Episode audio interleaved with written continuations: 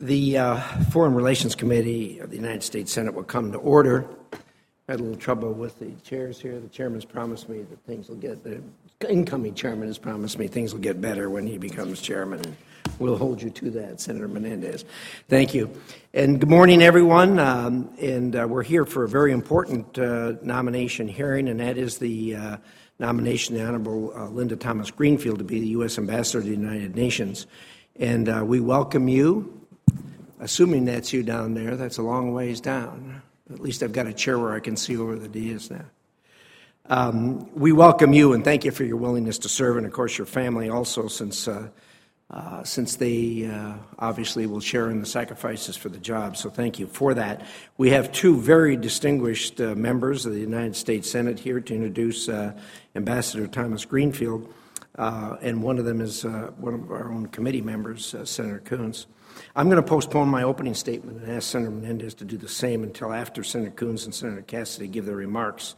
And so with that, I would welcome Senator Cassidy, if he would, as our guest, take the floor, please. Thank you, Chairman Risch, and soon-to-be Chairman Menendez and members of the committee. It is a great honor to introduce somebody from my state and my home parish as President Biden's nominee to be the United States representative to the United Nations and the representative of the United States in the Security Council, Ambassador Linda Thomas-Greenfield. Ambassador Thomas-Greenfield is currently serving on the Biden transition team and was previously the head of the Africa practice for the Albright-Stonebridge Group. The ambassador's career has been one of distinguishment as a member of the diplomatic corps of the United States. She has held high-level positions in the State Department and has served abroad as well. The last position held was the Assistant Secretary of State for African Affairs. She has vast experience as a Foreign Service officer with numerous publications, is a distinguished fellow in African Studies at the Georgetown University. I'm proud to say she's a graduate of Louisiana State University, my alma mater, and the University of Wisconsin, which might be Ron Johnson's alma mater. Ambassador Thomas-Greenfield has dedicated her career to serve our nation. In addition to her accomplishments as U.S. Representative abroad, Ambassador Thomas-Greenfield holds numerous honors and awards, and in 2016 even had a school named after her, the Linda Thomas-Greenfield Preparatory School, and her career would be an inspiration to any child thinking that her or his trajectory could be unlimited. Her years of service in the United States and abroad, in addition to her accomplishments, shows that she has a willingness to work with all parties towards common goals, which seems to be a prerequisite for the position to which she is nominated. In addition to her impressive career, Ambassador Thomas-Greenfield is married to Lafayette Greenfield and is the loving mother, I presume loving, to Lindsay and Lafayette II. She enjoys cooking and, I'm told, is an expert on Louisiana cuisine. To represent the United States before the United Nations and the National Security Council, you need a willingness to advance your goals, our goals as a nation, and promote democracy across the globe.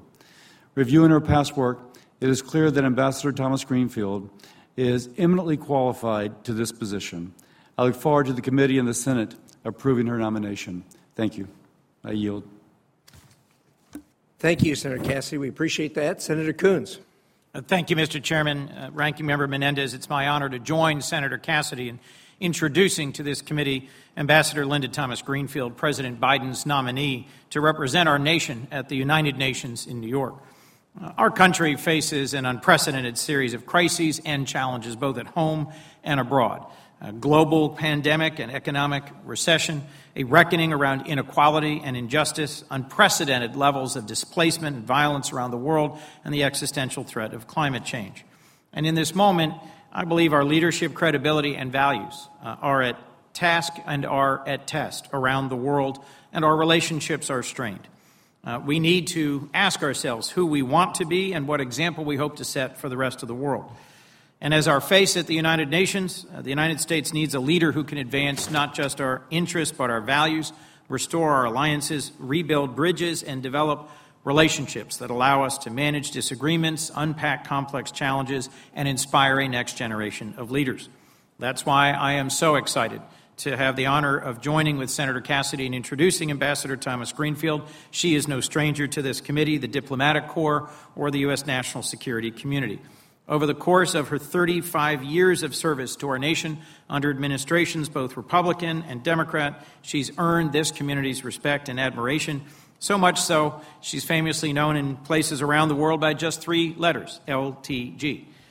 She is joined today and has long been supported by her loving family, her husband Lafayette, her daughter Lindsay, and her son Lafayette II, known as Deuce, and we are grateful for their support for her career and her service. Ambassador Thomas-Greenfield represents both the promise and progress of America. Raised in the segregated Deep South, graduated from a segregated high school, one of just a few African-American women to attend and graduate from Louisiana State University, she would, in 1982, join the Foreign Service after teaching political science at Bucknell to become one of far too few black professional female diplomats in our Foreign Service. Ambassador Thomas-Greenfield has lived the ideals of our nation, even at a time when it was falling short of our founding ideals, and has spent her career blazing trails. She understands that true patriotism is constituted in pushing your country to be the best version of itself and striving for that more perfect union.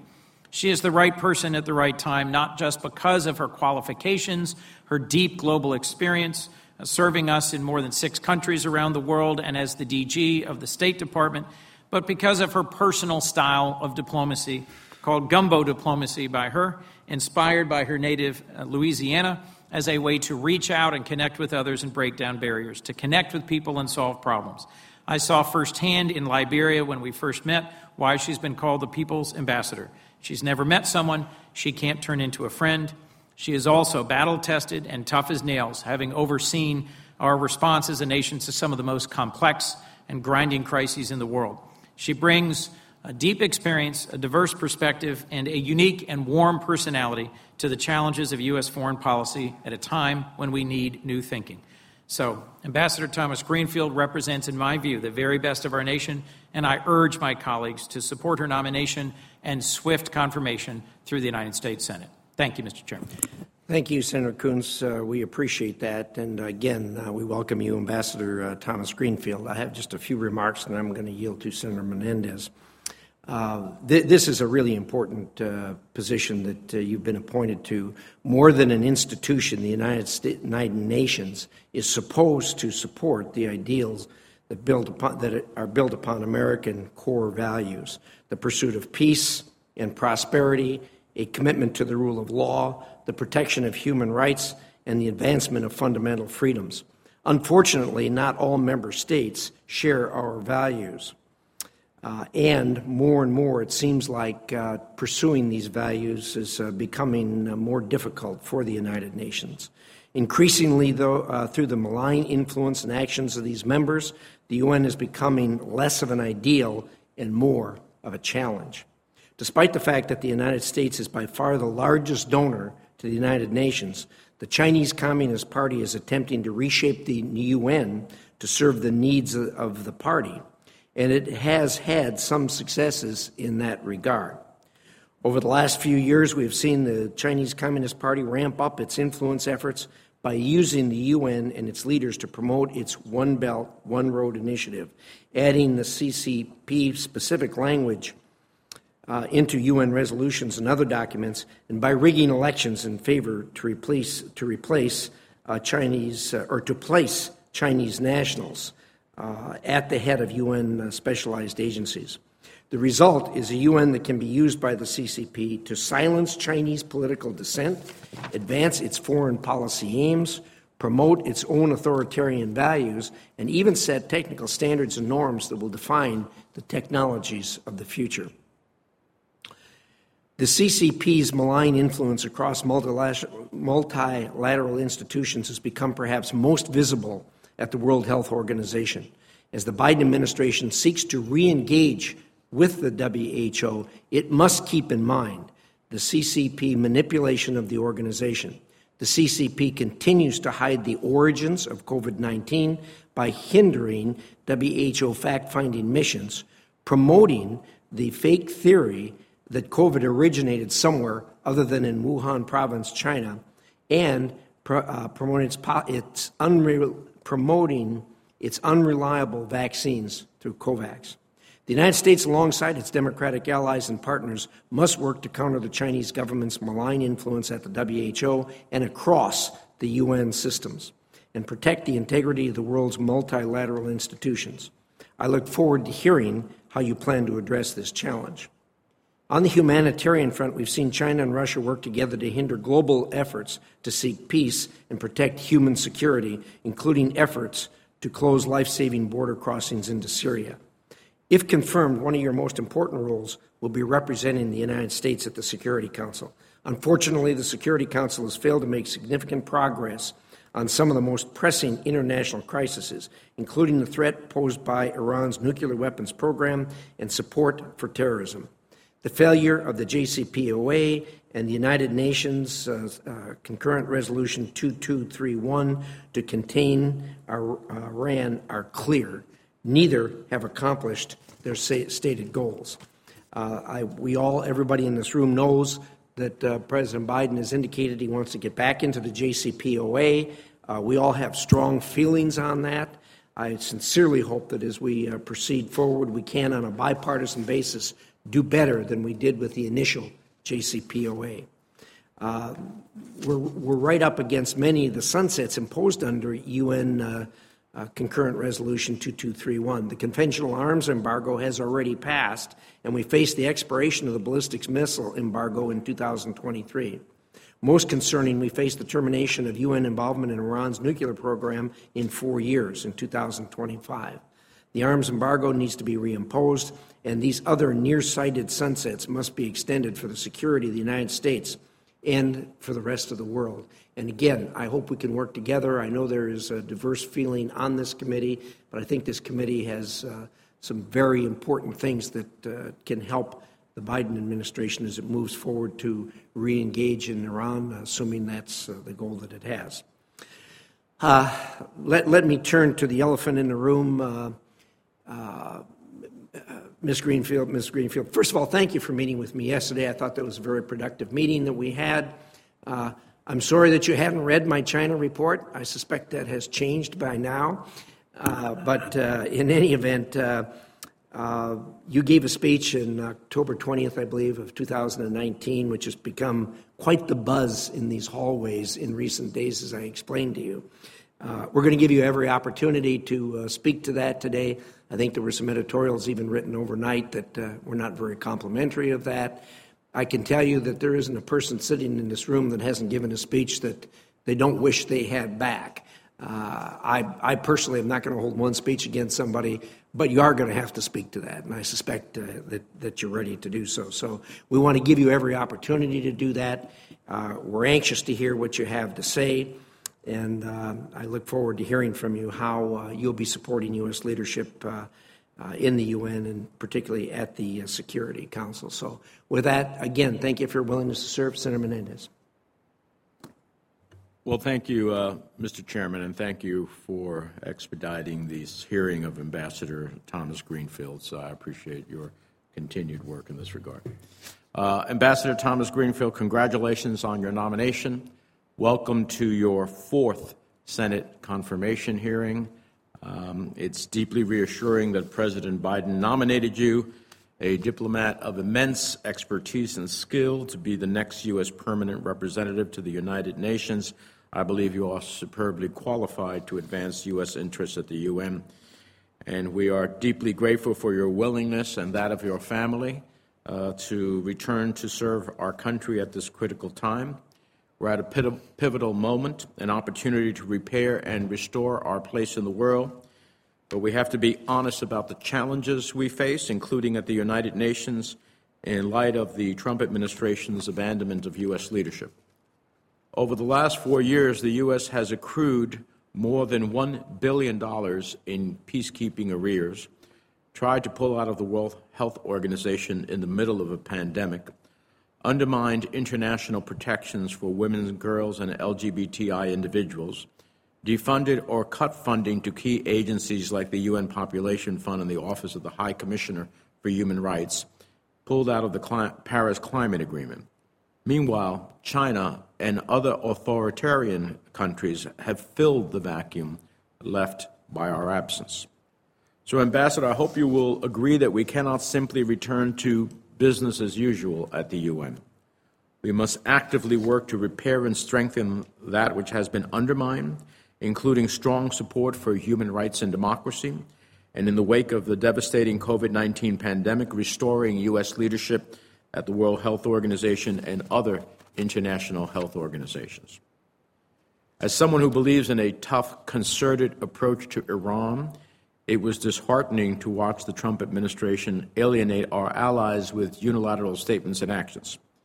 This isolating, self-defeating strategy culminated in a disastrous attempt to extend the UN arms embargo on Iran, where the U.S. could muster only one other Security Council vote, and a failed effort to invoke the snapback of sanctions under the JCPOA. So I'm very interested to hear how the Biden administration intends to reengage our allies and hold Iran accountable, both for its nuclear program and its regional aggression. Among your most difficult tasks will be to regain U.S. leverage and influence in the Security Council, where Russia and China have used their veto powers and ability to bully non-permanent members to stymie the Council's work. They have shielded abusive regimes like the government of Burma, which committed genocide against the Rohingya, the criminal dictatorship of Nicolas Maduro, who has unleashed a campaign of crimes against humanity, resulting in the flight of more than 5.4 million Venezuelans from their country. Russia and China have not been content to simply protect Bashar al-Assad from accountability for his crimes against the Syrian people. Russia has threatened a veto on UN Syrian assistance to reduce the border crossings through which assistance can reach rebel-held Syria to only one. This has made it even harder to obtain desperately needed food, shelter, and medical assistance for innocent civilians. I strongly urge you to do everything possible to keep this vital lifeline open upon your confirmation. I'm also concerned by the way China has sought to increase its role at the United Nations and in other international organizations, not because China does not deserve an appropriate role commensurate with its presence on the world stage, but because of its attempts to pervert and distort the core values that make the UN's work so important. China's efforts to insert Xi Jinping thought into UN resolutions has undermined the UN's commitment to human rights. This is the same leader responsible for what the State Department has determined to be acts of genocide committed against 1.8 million Uyghur men, women, and children in internment facilities. When China has asserted leadership and taken on leadership roles in UN bodies, these organizations have ceased to uphold the values and interests of the broader international community. Bit by bit, step by step, they are instead made to reflect China's unilateral priorities, often at the expense of human rights. And for all the bluster and tough guy rhetoric, the record of the Trump administration to counter Beijing's efforts has been one of abject failure. Meanwhile, the net effect of the Trump administration's policies towards North Korea has been to gut the UN sanctions regime painstakingly put in place to counter North Korean provocations and its nuclear missile programs. Today, thanks to former Secretary Pompeo and President Trump, the sanctions regime is on life support. Last year, North Korea conducted ballistic missile tests, a clear violation of UN Security Council resolutions, and the administration did nothing. I look forward to hearing your thoughts on how to address this pressing concern. As you've witnessed firsthand, the United Nations plays a crucial role in the maintenance of peace and security across Africa. It supports 6 UN peacekeeping missions already, but there are other ongoing conflicts that also demand the urgent involvement of the UN.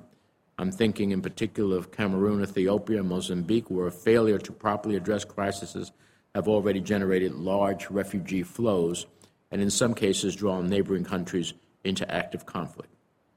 And finally, one area I hope that you and the Biden administration will remain closely engaged on is preventing the United Nations and other affiliated organizations from being used as a forum for bias attacks on Israel. Such actions make a negotiated two-state solution more difficult to achieve. After 4 tumultuous, exhausting years, the United States needs renewal and engagement with key alliances and institutions. If confirmed, the world will be closely watching how we achieve this at the United Nations, and I look forward to hearing your views. how you would achieve that. Thank you very much.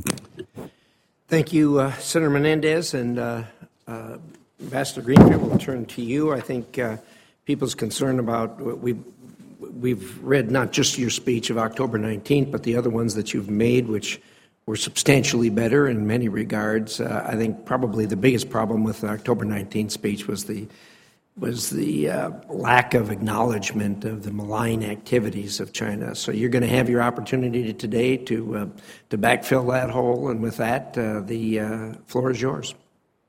I think I'm on. Thank you, Chairman Risch, and Ranking Member Menendez, and distinguished members of this committee. I'd like to offer special gratitude to Senator Cassidy, who has left us from my home state of Louisiana, and Senator Coons for their generous introductions. I'm deeply honored to appear before you all as President Biden's nominee to serve as U.S. Ambassador to the United Nations. And I'm so grateful to the President for placing his trust in me. My husband, Lafayette Greenfield, a retired Foreign Service specialist, is here with me today, along with my son, Lafayette, who you've heard we call Deuce. Our daughter, Lindsay, is serving our country currently in La Paz, Bolivia. I'm so proud of them all and so grateful for their love and their support and sacrifice as I take on this important position. I would also like to thank my extended family, and that includes all of the members of the Department of State who have been sending me so many kind messages of support. When I joined the Foreign Service in 1982, I was not the norm. Many of my colleagues had gone to Ivy League schools, and I'd gone to segregated high schools, as you've already heard, and to LSU as a consequence of a lawsuit. Not to mention, I was joining an organization facing two class action lawsuits that applied to me, one led by black officers in the Foreign Service and the other by women. And yet, I had an extraordinary 35-year career that culminated as the Assistant Secretary of State for African Affairs. To me, that represents the progress and the promise of America. Still, I never expected that I would have the chance to step into the shoes of so many luminaries, leaders like Jean Kirkpatrick, who was the permanent representative when I first joined the service, or my own mentor, Ambassador Ed Perkins, the first African-American ambassador to South Africa, a UN ambassador, and a giant among diplomats. Or the iconic Secretary of State, Madeleine Albright, followed most recently by four other women, Ambassadors Susan Rice, Samantha Powers, Nikki Haley, and Kelly Craft, my most recent predecessor. Like my mentors, role models, and predecessors, I strongly believe diplomacy is an irreplaceable tool in the work of advancing America's interests and building a better world. Throughout my career, from Jamaica to Nigeria, Pakistan to Switzerland, and as ambassador to Liberia, I've learned that effective diplomacy means more than shaking hands and staging photo ops. It means developing real, robust relationships. It means finding common ground and managing points of differentiation. It means doing genuine, old-fashioned, people-to-people diplomacy. President Biden epitomizes that approach. He believes in considering every diplomatic tool in the toolkit, including bringing stronger language and tougher tactics to the table when needed. You can be assured that will be my approach too, if I'm fortunate enough to be confirmed. Of all of our diplomatic tools, perhaps our most powerful instrument is the United Nations itself. The UN is uniquely poised to take on our shared global challenges, from countering terrorism to promoting the rights of women and girls to feeding tens of millions living on the brink of famine. As Ralph Bunche put it in his Nobel Peace Prize acceptance speech, the United Nations is the greatest peace organization ever dedicated to the salvation of mankind's future on earth. But that's only true if America is leading the way.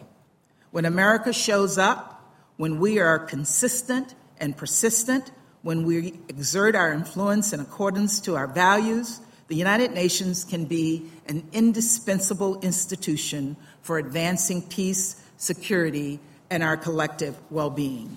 If instead we walk away from the table and allow others to fill the void, the global community suffers, and so do American interests. In particular, we know China is working across the UN system to drive an authoritarian agenda that stands in opposition to the founding values of the institution, American values. Their success depends on our continued withdrawal. That will not happen on my watch. From climate change to COVID-19, nonproliferation to mass migration, technological disruptions to human rights violations, today's problems are urgent, they are complex, and they are global. Meeting these challenges means meeting with our fellow nations, especially in the world's most important diplomatic forum. To that end, before I answer your questions, let me outline three key priorities that will guide my work as U.S. Ambassador to the United Nations if confirmed. First, our leadership must be rooted in our core values: support for democracy, respect for universal human rights, and the promotion of peace and security. Second, we must have the courage to insist on reforms that make the UN efficient and effective. And third, as U.S. Ambassador to the United Nations, if confirmed, I would seek to develop a strong partnership with this committee, which I've had the great pleasure of working with often throughout my career in the Foreign Service. I want the conversation and the collaboration we began today to continue throughout my service, and I look forward to answering your questions. Thank you very much.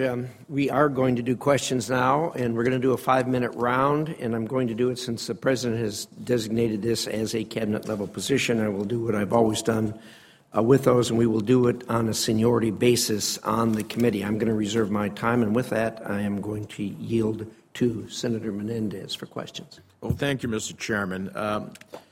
Madam Ambassador, you gave a speech in 2019 at Savannah State on U.S. and China trade and investment in Africa that has been brought to my attention as well as to many other members. The Chairman has referenced it. Now, I know from your history that you are a strong believer in democracy, good governance, human rights, and anti-corruption efforts, and I know that you fought for those values in Africa. So I think you're pretty much aware of the concerns that some have raised about the speech you gave. I'd like to give you an opportunity to speak to the committee about the speech, explain why you agreed to deliver it, and discuss any aspects of the substance that you'd like to take a moment to address. Thank you, Senator, for giving me this opportunity. First, let me say that I strongly support Congress's crackdown on the Confucius Institute and the work that many of the committee have done on this issue. And yes, Senator Risch, I did read your report last night, so I do have bags under my eyes. I have a long track record of, as you've heard, Senator Menendez speaking about China's malign influence, about the debt traps tactics that they have used in Africa and elsewhere. China is a strategic competitor and poses challenges to our security and to our prosperity and to our values. And China has engaged in gross human rights violations and has authoritarian ambitions that go against our democratic values.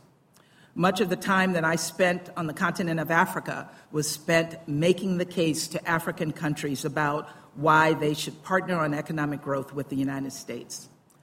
As for the speech that I gave at Savannah State University, which is the oldest historical black college and university in Georgia, and it has a goal of encouraging young people, particularly young black and brown Americans who are underrepresented in our foreign service, to pursue careers and spread American values across the world.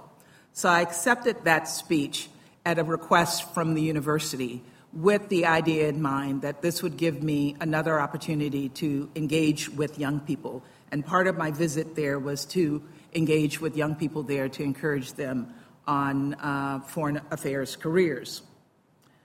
Truthfully, I wish I had not accepted the specific invitations.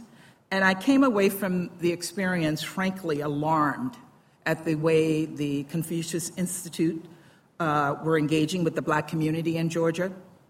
It reminded me of what I'd seen in Africa, the Chinese government going after those in need with fewer resources.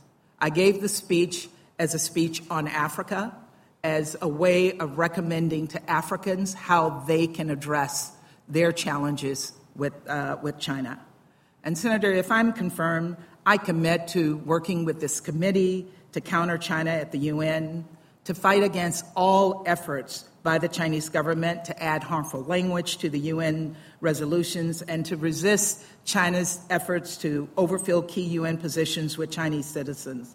I also want to note that I have a very strong relationship across the African continent that I hope I can use to work closely with leaders to push back on China's self-interested and parasitic development goals in Africa.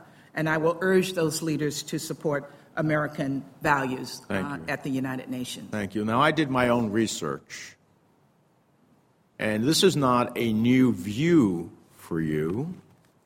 In 2007, over 14 years ago, you expressed concerns over China's rapidly increasing lending to poor nations in Africa. And you cited then, in 2007, before many were even thinking about that, of the subversive concerns that that type of lending was creating in African countries. In 2014, you encouraged African governments to understand why it is so important in their dealings with the Chinese that issues on human rights and political freedoms and press freedoms be considered. In 2013, you warned about China's increasing trade with African countries, saying that the U.S. needed to advocate for American companies and American businesses and to push for a level playing field. In 2019, while serving as a witness at the House Foreign Affairs Committee hearing on Africa, you warned of China's influence on the continent and stated that decreasing foreign aid would be ceding to China many of our national interests. In 2020, you entered into a joint op-ed in the Foreign Policy Manual in which you argued that the State Department paid too little attention to a rapidly changing international landscape in which geopolitical competition with a rising China and a resurging Russia was accelerating. This is a long-held view. Am I correct in that? You are correct, sir. Thank you.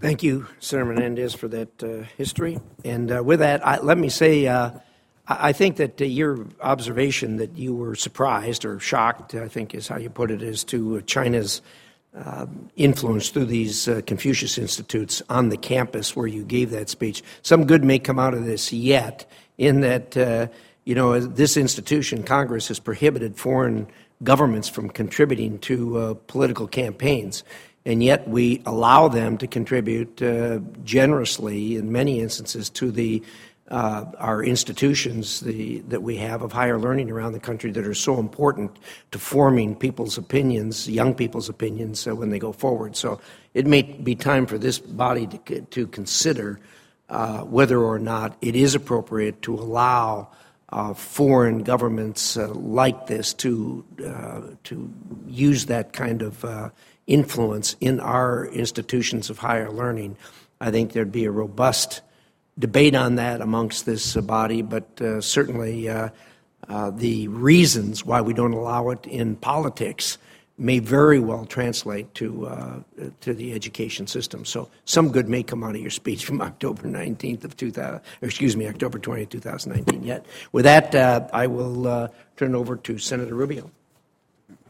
Ambassador, thank you for being here, and thanks for your willingness to serve our country again. I hope we're not going to belabor the point. Other members may have questions, but I do think it's important to explore this speech a little further in October of 2019. And I've heard both your statement here today and also the statement from a spokesperson for President Biden about how you regret accepting the invitation, in addition to what you witnessed in terms of the predatory behavior when you went down to speak.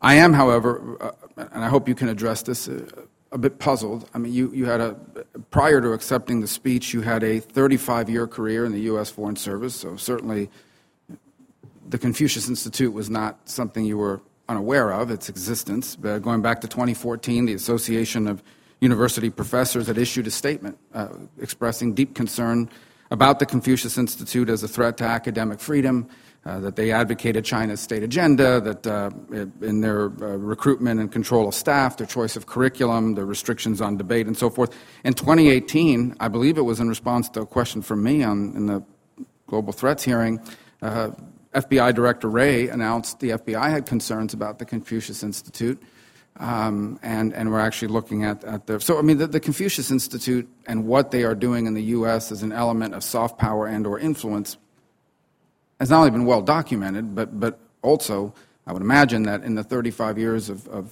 service to our country, it's something you had to have been aware of. Were you not aware of who the Confucius Institute was and the concerns about them when you accepted that speech? Senator, I am not naive about China's malign influence, and I know very well the activities of the Confucius Institute. I did accept an invitation to speak at Savannah. I'd spoken there many times before. I spoke at their commencement address in 2014. I'd done a recruitment trip there when I was Director General of the Foreign Service. So I accepted the invitation as a response to the university. What I was surprised about, not the Confucius Institute, what I was surprised about when I got there is that they had activities that went into our high schools, into our elementary schools, that I was not aware of. I did read Senator Portman's report on the impact on education, and I saw reference to that in the report, but I had never seen it in person in the United States. I'd seen it in Africa, for sure. And as I've said, I truly regret having accepted that invitation and having had my name associated with the Confucius Institute. Yeah, if I could, and you'll correct me, is it fair to characterize it as follows, and that is that you accepted the speech as a favor to an institution that you'll have a long history of interacting with, as opposed to a direct invitation from the Confucius Institute per se? That's exactly the truth, and I work very, very committedly to get out the message about foreign affairs careers across historical black colleges and universities, as well as Hispanic universities, because I strongly believe that our foreign service should be representative of America, and Savannah gave me the opportunity to do that. And again, the fact that this was associated with the Confucius Institute was truly a huge mistake on my part, but it was not done as part of a Confucius Institute program. It was done so that I could continue my commitment to engage with historical black colleges and universities. Were you paid to give that? I was paid an honorarium by the university. It was an academic honorarium for my engagements with students. May I ask, do you consider what's happening with Uyghur Muslims in Xinjiang what the Communist Party of China is doing there? Do you believe they're guilty of genocide? What they're doing there has been referred to as genocide, and I know that the State Department is reviewing that as we speak.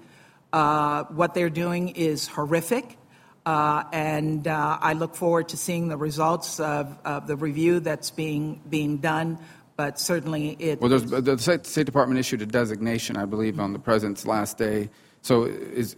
Your understanding that it's now being reviewed by the State Department to see if that's appropriate? Or? I think the State Department is reviewing that now because all of the procedures were not followed, and I think that they're looking to make sure that they are followed to ensure that that designation is held. Okay, thank you.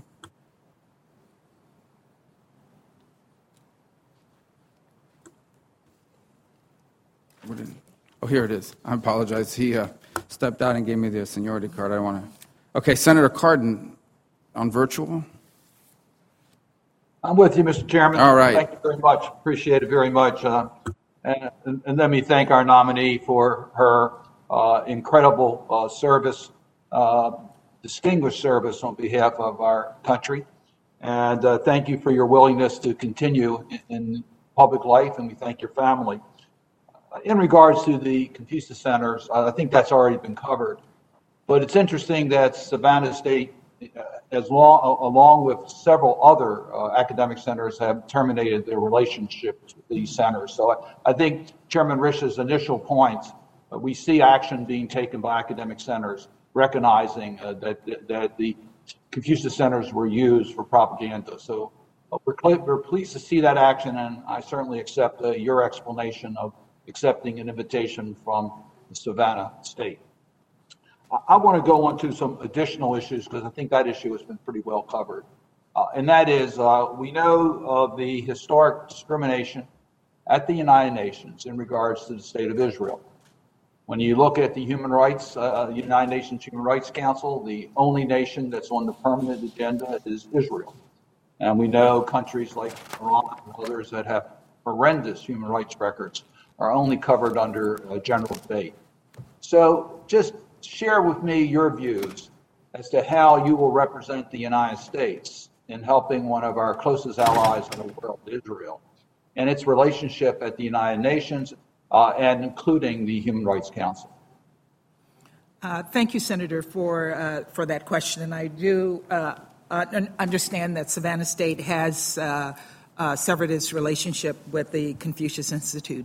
On the issue of Israel, President Biden has been one of Israel's strongest supporters over the last 50 years of his career.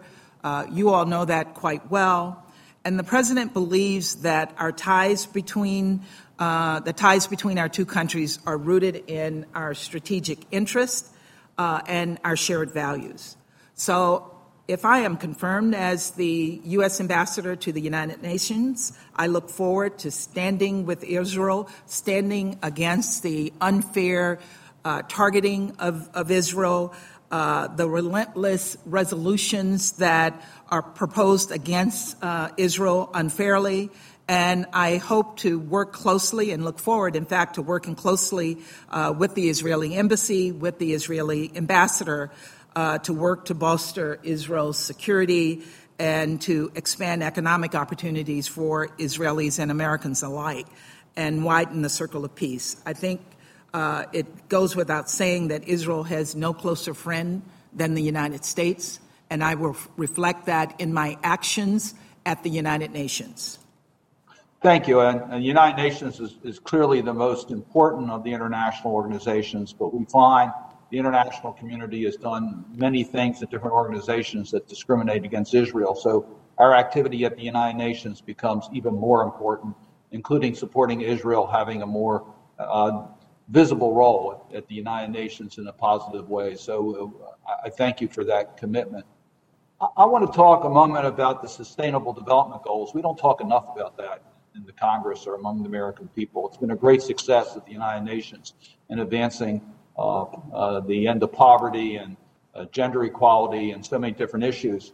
I was particularly pleased about the Sustainable Development Goal number 16 that deals with good governance, recognizing that a country's efforts to root out corruption very much affects the human rights and quality of life of people that live in that country. I want to get your view as to what role the United States can play in not only supporting the Sustainable Development Goals, but making sure that the indexes that are used for success are actually utilized and that we galvanize the international community to support the efforts made at the United Nations to deal with these humanitarian issues. Good. Thank you, Senator. And the UN plays a key role in the promotion of the Sustainable Goals, but the United States' role is even more important, and particularly as it relates to good governance, which is goal number 16, as you noted. Our voice is the most important voice, And I will tell you that over the past 4 years, the U.S. presence, our leadership, and our voice has been missed on these key issues of good governance. So this is something that I intend to focus a great deal of attention on. Among the many priorities at the United Nations, to look to how we can make the United Nations more effective and how they address the goals, how they report on their achievements, but also making sure that they actually accomplish what the international community expects as it relates to the sustainable goals.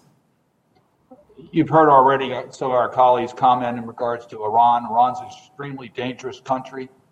We have found a very embarrassing vote in Security Council in regards to the ballistic missile issue. What strategy will you use to engage our traditional allies and to work with China and Russia in order to isolate Iran and to make sure that they never become a nuclear weapon state? President Biden has made very clear, both during the campaign, and you heard it from Secretary Blinken here when he testified last week, that we will work and make every effort to ensure that the Iranians do not gain access to a nuclear weapon. Unfortunately, over the past 4 years, we've seen a tremendous amount of backtracking since we pulled out of the agreement. And we will be working with our allies, our friends, but we also have to work with other members of the Security Council to ensure that we hold Iran accountable. As the ambassador to the United Nations, if I'm confirmed, I will work across all of those areas to ensure that we get the support of our allies, but to see where we can find common ground with the Russians and the Chinese to put more pressure on the Iranians to push them back into strict compliance. Thank you. And again, thank you for your willingness to serve our country, and thank you for your family's understanding. Thank you, Mr. Chairman. Thank you. Senator Johnson. Thank you, Mr. Chairman. Madam Ambassador, welcome. Before I begin, I really do want to point out, I think your personal history, your 35-year career, I think serves as an extraordinary example for every American. I really want to commend you on that. I appreciate that. And I was kind of hoping I wouldn't have to ask a question on the Confucius Institute speech, but I think I have to. In my briefing materials, I heard one of your explanations was that the speech was prepared by a staffer and you didn't really review it carefully. I mean, it's only an eight-page speech, double-spaced. Is that an accurate? That is not accurate, sir. Okay, so I generally write all of my own speeches since I left the State Department. I love the fact of having others write my speech. But after I left the State Department, I did not have a speech writer. I did ask support staff to provide me with some research, with numbers, with statistics. But I write my own speeches, so I don't know where that came from. Okay, good. Well, that actually, I appreciate that. And there, obviously there are things I don't agree with in that speech, but there's an awful lot that I do agree with. You know, we have ignored it, and because of our vacuum of investment, other people come in. But one phrase in here, you say we are not in a new Cold War. I think all of our eyes have been opened up. We hoped China would have taken a better path, been a benign force, been a friendly competitor as opposed to the malign force they are. What do you think the situation is between China and the United States right now if we're not in a Cold War? Because based on their threats in Hong Kong to Taiwan, it's looking pretty threatening. China is a strategic adversary, and their actions threaten our security, they threaten our values, and they threaten our way of life, and they are a threat to their neighbors, and they're a threat across the globe. So I have no doubts in my mind about that.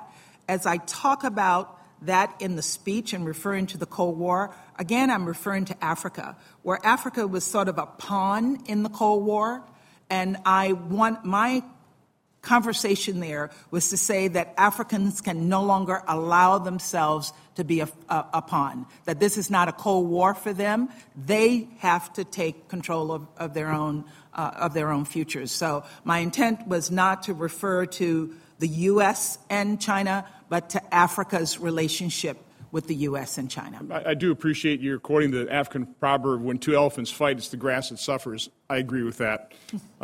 In your written testimony, you're talking about how President Biden believes he, considering every diplomatic tool in the toolkit, including bringing stronger language and tougher tactics to the table. It's easy to say in a very complex world, a little bit more difficult to follow that.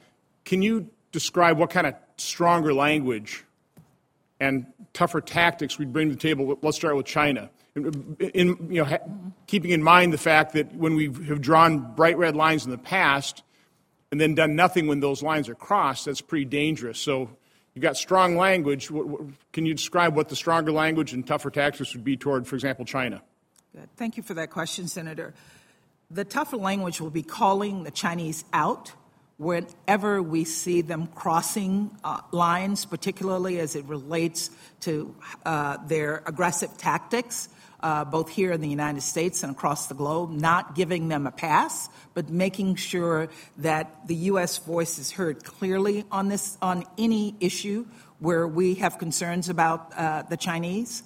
It also may mean that we have to use other instruments that that we have, including the possibility of sanctions, including the possibility of flexing our muscles. None of us want to encourage or support a conflict, and that is not the intent here. The intent here is to encourage the Chinese to change their behavior. There's an interesting op-ed written in the Wall Street Journal this morning. I was going to quick call up the author. I don't have it in front of me. Talking about what we need to do collectively with Taiwan and the U.S. to develop a defensive posture to deter China from further aggression or potentially invasion of Taiwan. I don't expect you've read that, but what is your viewpoint in terms of what our position needs to be in terms of defense of Taiwan? Now, Taiwan is one of the strongest democracies in the region, and we need to support them as a democracy and stand by them as a democracy and provide them the security that they need to push against any efforts by the Chinese to compromise their security. Does that include weapon sales and a more advanced posture in terms of our own defensive capabilities? You know, I have to leave that to the powers who make those kinds of decisions, but my guess is, yes, that would include providing them with the wherewithal to also support their own security. Okay, again, thank you for your willingness to serve in this capacity. Thank you, sir. Senator Shaheen. Thank you, Mr. Chairman and Ambassador. Thank you for being here this morning, and more importantly, thank you for your willingness to be considered for this critical nomination at this very important time in the world. You and I had the opportunity to speak a few weeks ago, which I very much appreciated, and one of the issues we talked about was the importance of empowering women as being a value that we should support in our foreign policy. And one of those aspects of empowering women has to do with women's health and ensuring that women have access to a full range of health care. If confirmed, you'll oversee the seat that the U.S. mission to the UN has on the executive board of UNFPA. As you know, that organization serves as the world's principal multilateral provider of family planning and reproductive health services and the largest global provider of maternal health care in humanitarian emergencies. But despite this, the previous administration used unfounded claims to deny U.S. funding for UNFPA. If you're confirmed, will you commit to working with the Office of Management and Budget to expeditiously release the funding Congress appropriated in December for fiscal year 2021? Absolutely, Senator. Thank you. And as you think about this position, will you also commit to working to restore American leadership in addressing values around empowering women and helping to ensure that women have access to a full range of reproductive health services that they need if they are going to play a significant role in to advance their education, participate in the economy, support their families and communities? All of that is related to women's health care. Senator, I can commit to you that I will be a leader on this issue in New York. It's an issue that is personally a priority for me, and I'll look forward to working with you to advance our goals in this area. Thank you very much. You talked in your opening statement about a resurging Russia. And one of the things we are seeing right now is mass demonstrations, some of the largest we've seen in recent years. And, of course, Russia has jailed Alexei Navalny upon his return to the country.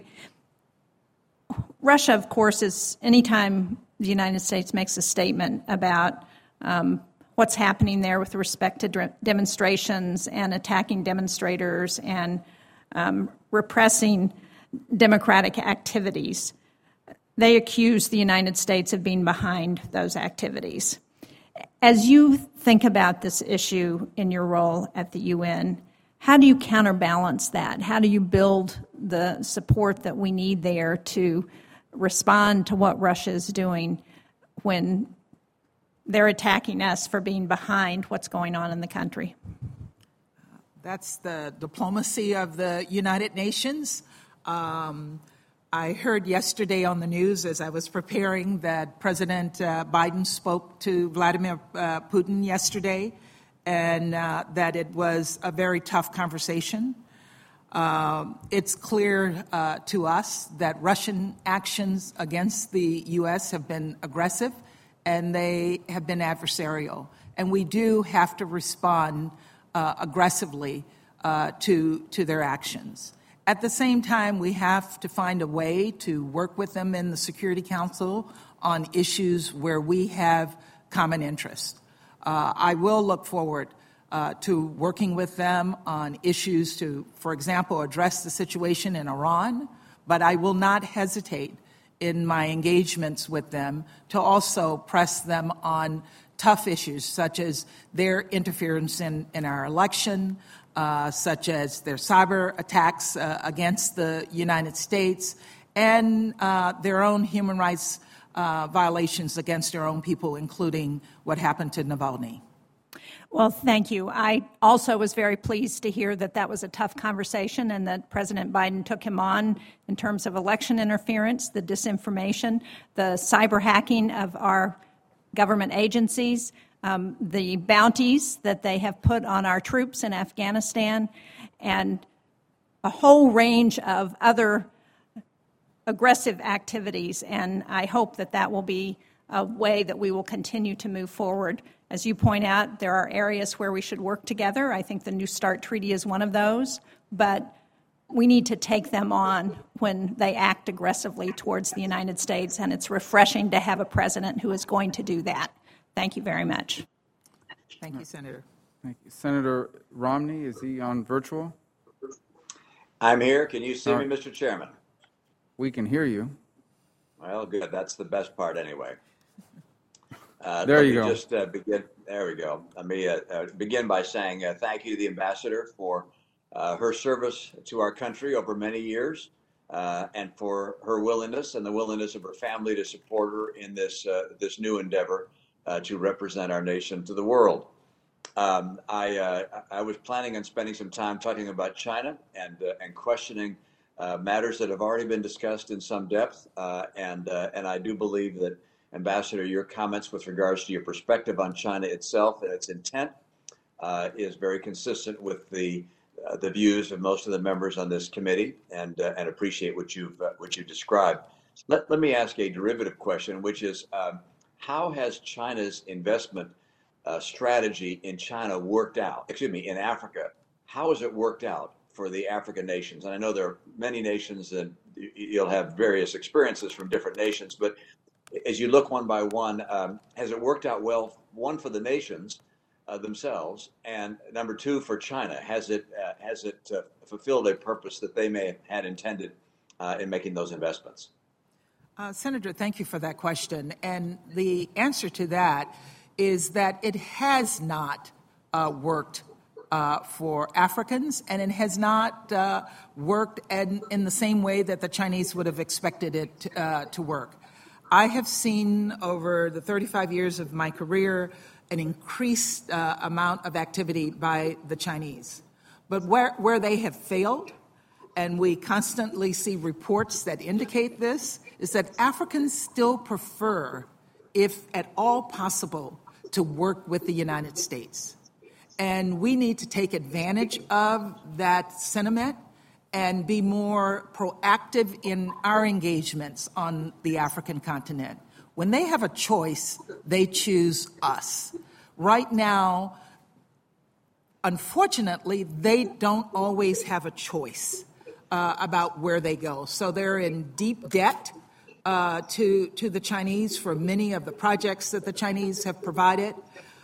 They have to deal with their own citizens who are uncomfortable about the presence of the Chinese. As I travel through Africa, I hear it on a regular basis. As Chinese are bringing their own workers, they're not engaging with the population. And some of the work that they're doing is substandard. And they have to deal with that, including having put the futures of their children in debt.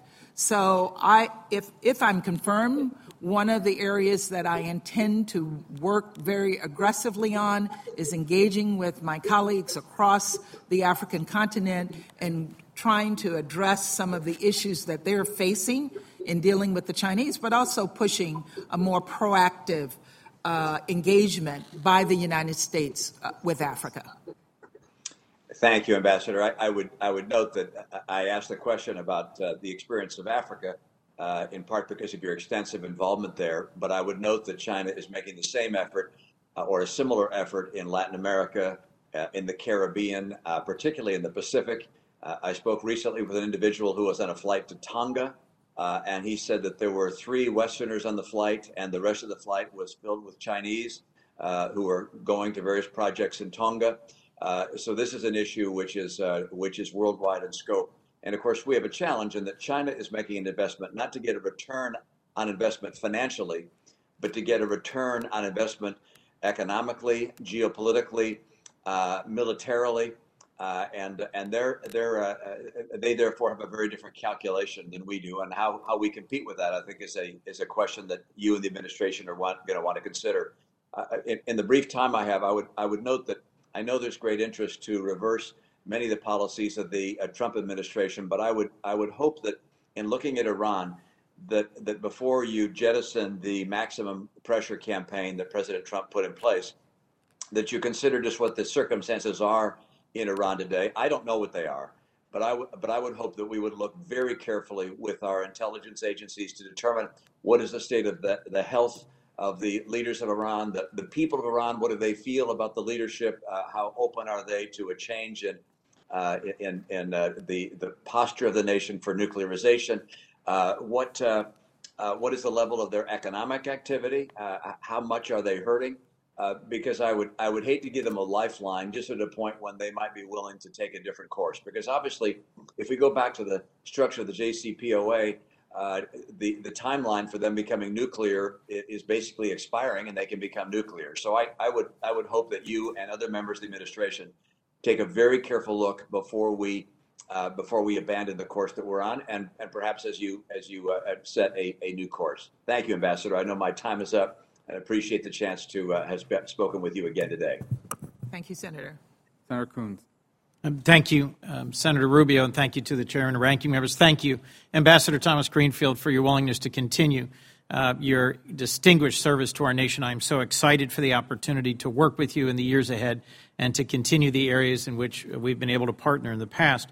Let me just ask up front, since you'll be taking the helm, I hope, of our U.S. mission in New York after 4 years of an administration that largely rejected multilateralism, do you think our owing the United Nations over $1 billion in arrears helps us to establish American leadership, helps us to engage in all the different UN-related entities or institutions, or does that hurt us in some ways in achieving our values and securities objectives through the United Nations system? Senator, thank you so much for that question. Working to address these issues will be one of my highest priorities in New York if I'm confirmed. Not paying our bills really does diminish our power, and it diminishes our leadership.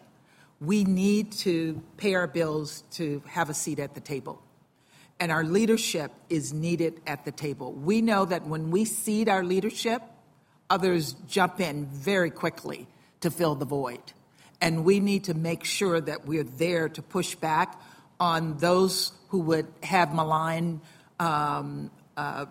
intentions at the United Nations, so that. And Ambassador, if I might, forgive me, we have very little time. I have just 3 more minutes. Yeah. Ambassador, if I might, I was encouraged to hear in your opening statement your commitment to reform and transparency. A lot of UN funding is dedicated to peacekeeping. We have both visited with and seen peacekeeping missions from Liberia to Sudan, across the continent and around the world. Some of them have been incredibly essential and well-run. Some of them have been profoundly flawed. I look forward, as a member of the Appropriations Subcommittee that funds our work around the world, to working with you on that reform. I'm concerned about a spike in violence in Darfur and Sudan seeming to head in the wrong direction after UNAMID, the peacekeeping mission, was drawn down. Is that also a topic of concern to you? Could you briefly speak to the path forward in peacekeeping? It is absolutely a concern for us. The UN's responsibility is to provide protection, and hopefully the new UN force presence will help to address the issues in Darfur, but it's something that I will be looking very closely at. Senator Romney mentioned, and I couldn't agree more, that the United States and China are engaged in a significant strategic competition, not just across the continent of Africa, but across the entire developing world. And as you said, we have both sat with African leaders. My first such conversation was, in fact, in Liberia, where they've expressed a desire to work with the United States, but we're not offering the financing, the terms, the engagement that China is. I worked hard to get the Development Finance Corporation stood up and authorized. It's just finished its first year of operation. Do you view the DFC as a powerful new tool that allows the United States to deliver private sector financing with U.S. government partnership in the developing world that can compete with the debt trap diplomacy China is offering, by offering financing on more transparent terms that are more sustainable and that better respect the decision-making priorities of our developing nation partners? Senator, the simple answer to that question is absolutely, and I thank you profusely for pushing forward the DFC. I think it's going to be transformative on the continent of Africa and across the globe, and we will see the impact in the future. Today is World Holocaust Remembrance Day. One of my pressing concerns at the United Nations has been the isolation of Israel and the ways in which Israel has been singled out and often, I think, mistreated at the United Nations. That has led some to advocate our withdrawal from UN entities. And Fora, you've said, when we're not at the table, others rush in. I think that's correct, and we should re-engage. Do you think there's a way we can deepen relations between Israel and the developing world that will take advantage of the opportunity we have for Israel's unique public health and development skills to bridge some of those divides at the United Nations? I will look forward to working with the Israelis and trying to develop a strategy with them for engaging with countries that would appreciate having Israel's expertise to support their own development efforts. I'm hopeful that those countries who have recognized Israel under the Abraham Accord will also see some opportunities to be more cooperative at the United Nations and more supportive of Israel's presence there. As you've referenced, China is aggressive, not just diplomatically, not just economically, but also directly at the United Nations. Chinese nationals now lead 4 of the 15 UN specialized agencies. They've made a strategic investment, a coordinated effort to influence global governance. Nowhere is this more important than in intellectual property. China missed 3G and 4G. They have no intention of missing 5G. The last administration's fights around Huawei and ZTE I thought were appropriate, and their pressure on China for its IP theft and its innovation mercantilism I supported. I disagreed with some of their tactics, but the broader strategy I thought was important. And the Patent and Trademark Office Director, Andrei Iancu, mobilized our allies to ensure a Chinese national did not get chosen to lead the World Intellectual Property Organization. our contest with China, which is a strategic adversary, as you correctly perceive them to be, includes fights over IP in standard-setting boards. Do you intend to raise this as an issue within the Biden administration to advocate for an assertive, a muscular, and an engaged U.S. IP diplomacy as well? Absolutely, and across the board for the United Nations, I will be fighting to ensure that either Americans or like-minded allies hold those significant positions. Well, thank you for your thoughtful and candid responses and for your long service to our nation. I hope our committee in the Senate will promptly confirm you and look forward to working together. Thank you, sir. Thank you, Mr. Chairman. Senator Barrasso is not online, right? Senator Portman, are you on?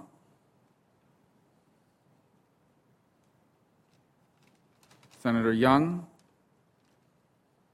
virtual. Senator Barrasso is up next. Assuming Graham doesn't show up, so it should be Barrasso, Murphy, and then you. Oh, okay, good. And then Wayne sent you. I think we have like a phone tap going somewhere.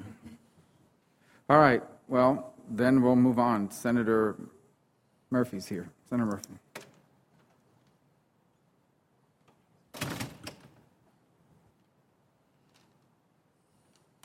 Go ahead, Senator Murphy. Is your mic on? Yeah. All right. Thank you, Mr. Chairman. Thank you very much, Ambassador, for your years of service and your willingness to step up and serve again in this role.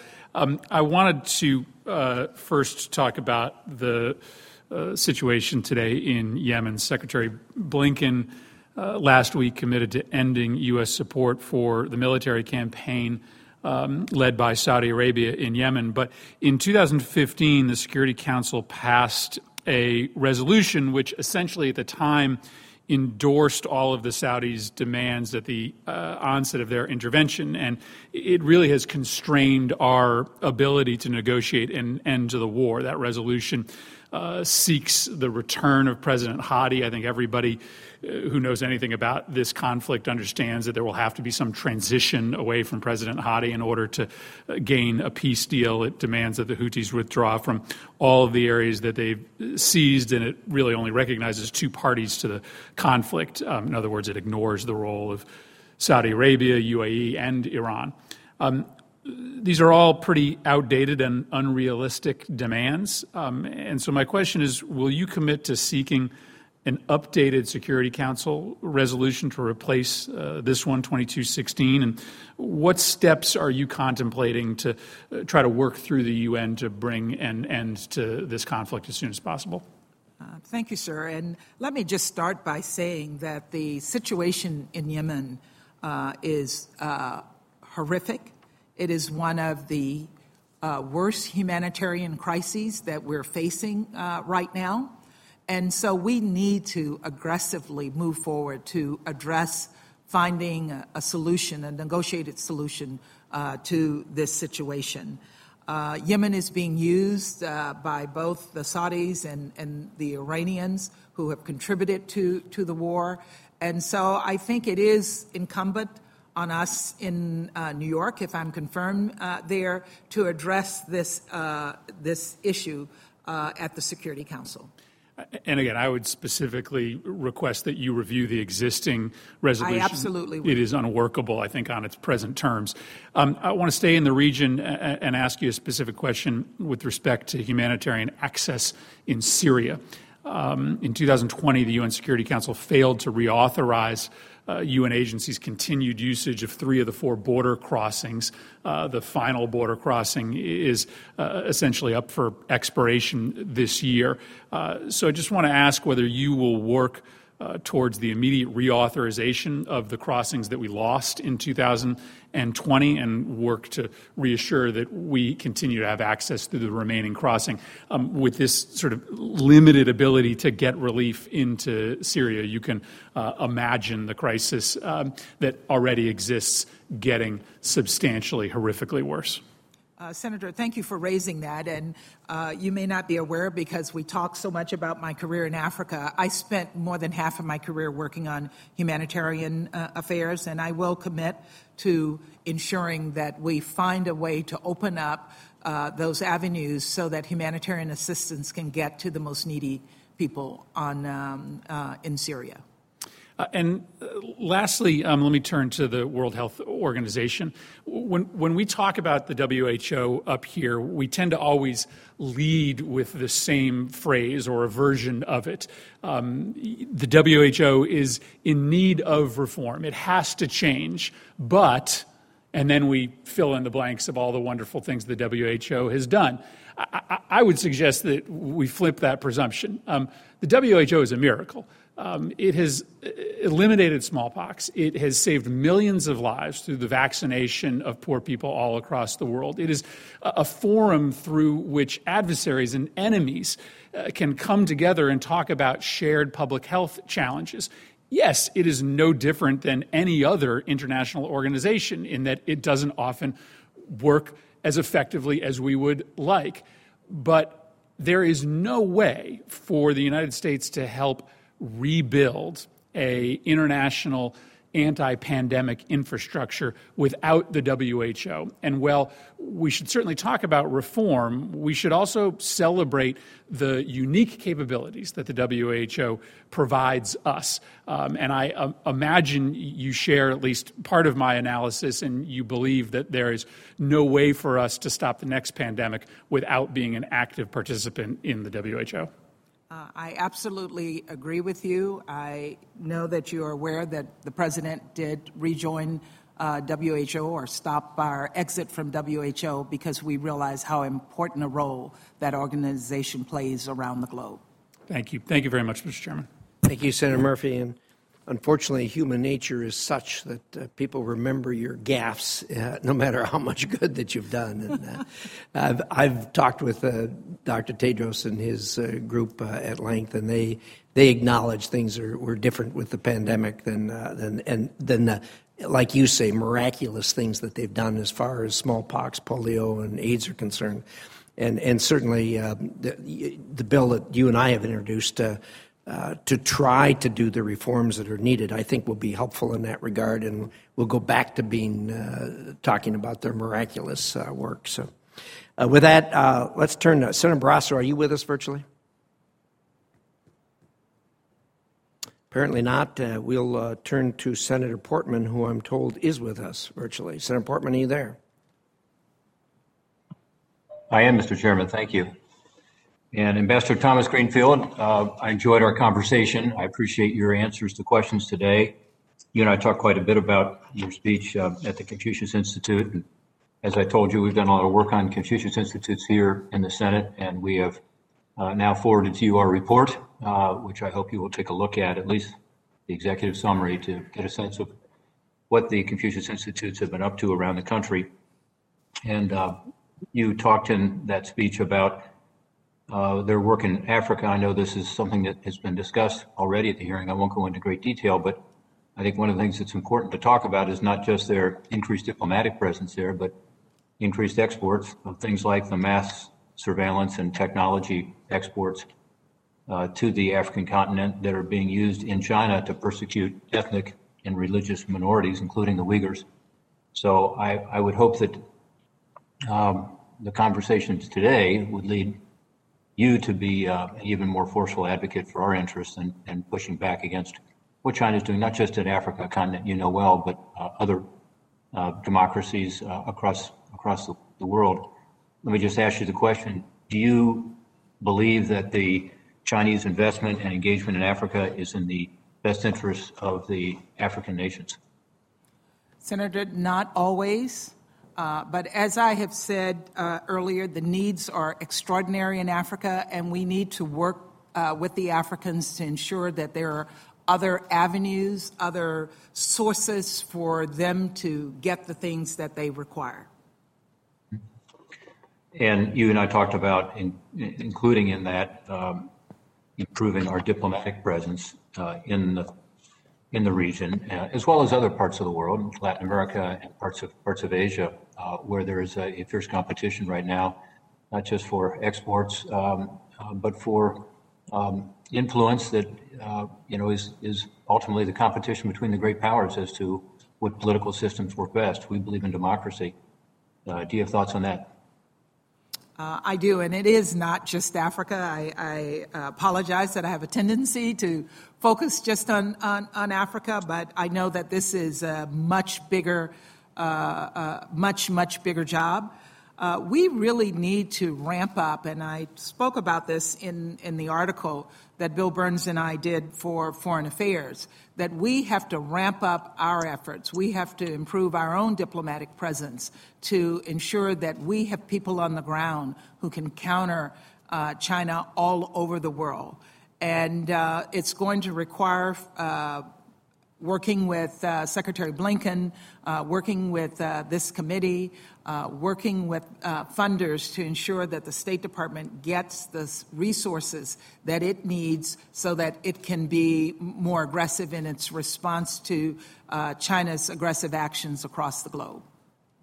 You know, in your role at the United Nations, should you be confirmed, there will be lots of opportunities to take on the issues related to the great powers, China, Russia, and you know their efforts in the UN to try to promote their interests. There will also be a lot of pressure on you with regard to Israel, and Israel as the strong ally of the United States in the Middle East and sole democracy in that region. You know, is something that here in the Senate that we have strong views on. The Abraham Accords, I believe, were an historic achievement and can help transform the Middle East into a new era of prosperity and peace. Yet the UN General Assembly found time in 2020 to condemn Israel 17 times, compared, by the way, with 6 condemnations for the rest of the world in its entirety. So I wonder if you could talk a little about your commitment to defending Israel from some of these condemnations, and also talk about the BDS issues you and I discussed, the boycott, divestment, and sanction issues, where there's a double standard being applied often. How would you use your position to advance the progress that was made in the Abraham Accords and to support and strengthen Israel's position? Senator, thank you again. You know, I see the Abraham Accords as offering us an opportunity to work in a different way with the countries who have recognized Israel. And again, as I mentioned earlier, we need to push those countries to change their approach at the United Nations. If they're going to recognize Israel in the Abraham Accords, they need to recognize Israel's rights at the United Nations. And I will use my perch, if I'm confirmed as the UN ambassador, to push them on this effort. I intend to work closely with the Israeli ambassador, with my colleagues across the globe, because this is not just an issue in New York, but also pushing our colleagues to address these issues with their countries bilaterally so that we can get a better recognition of Israel in New York. Well, thank you. How about BDS in particular? What do you think? And BDS, exactly. We did talk a bit about that yesterday. I find the actions and the approach that BDS has taken toward Israel unacceptable. It verges on anti-Semitism, and it is important that they not be allowed to have a voice at the United Nations, and I intend to work very strongly against that. Senator Booker and I have a bill regarding normalization of relations with Israel. Basically, it requires the State Department to include in their annual report, not just human rights abuses, but also examples of Arab government efforts to undermine people-to-people engagement with Israel. And our notion is to try to spread this Abraham Accord dialogue beyond the countries that have signed up into a broader normalization of relations. That's something you could be very helpful with at the United Nations. Would you be supportive of that? I will. Great. Thank you, Senator Portman. Good luck to you, and I assume that after the hearing today, you will be successful on the floor, and look forward to working with you. Thank you, sir. Thank you, Senator Portman. Senator Cain. Thank you, Mr. Chair, and Madam Ambassador. I'm going to say something I've never said to a nominee for any position. I tried your recipe this weekend, and I really liked it. The ambassador was interviewed about her gumbo recipe, which she's used in diplomatic circles, and she said, I don't have a recipe, but here's how I do it. That led to an article in the food section of the Richmond Times-Dispatch last Thursday, and my wife and I tried it this weekend, and I'm so glad it's good because we made such an enormous quantity of it that we're going to be eating it for the next month, but never said that before at a hearing. Freezes, I thought I'd start there. It freezes well. It does freeze very well. Senator Coons mentioned today's International Holocaust Remembrance Day, which was pursuant to a UN resolution in 2007-2008 to educate about the Holocaust, to condemn Holocaust denial, and also to hopefully, through education, forestall future Holocaust. Pope Francis gave a kind of an impromptu talk earlier today saying we would fool ourselves if we thought Holocaust is only a rearview mirror issue. There are conditions in the world that could lead to it today or in the future. And I wanted to just ask about one of your earlier answers.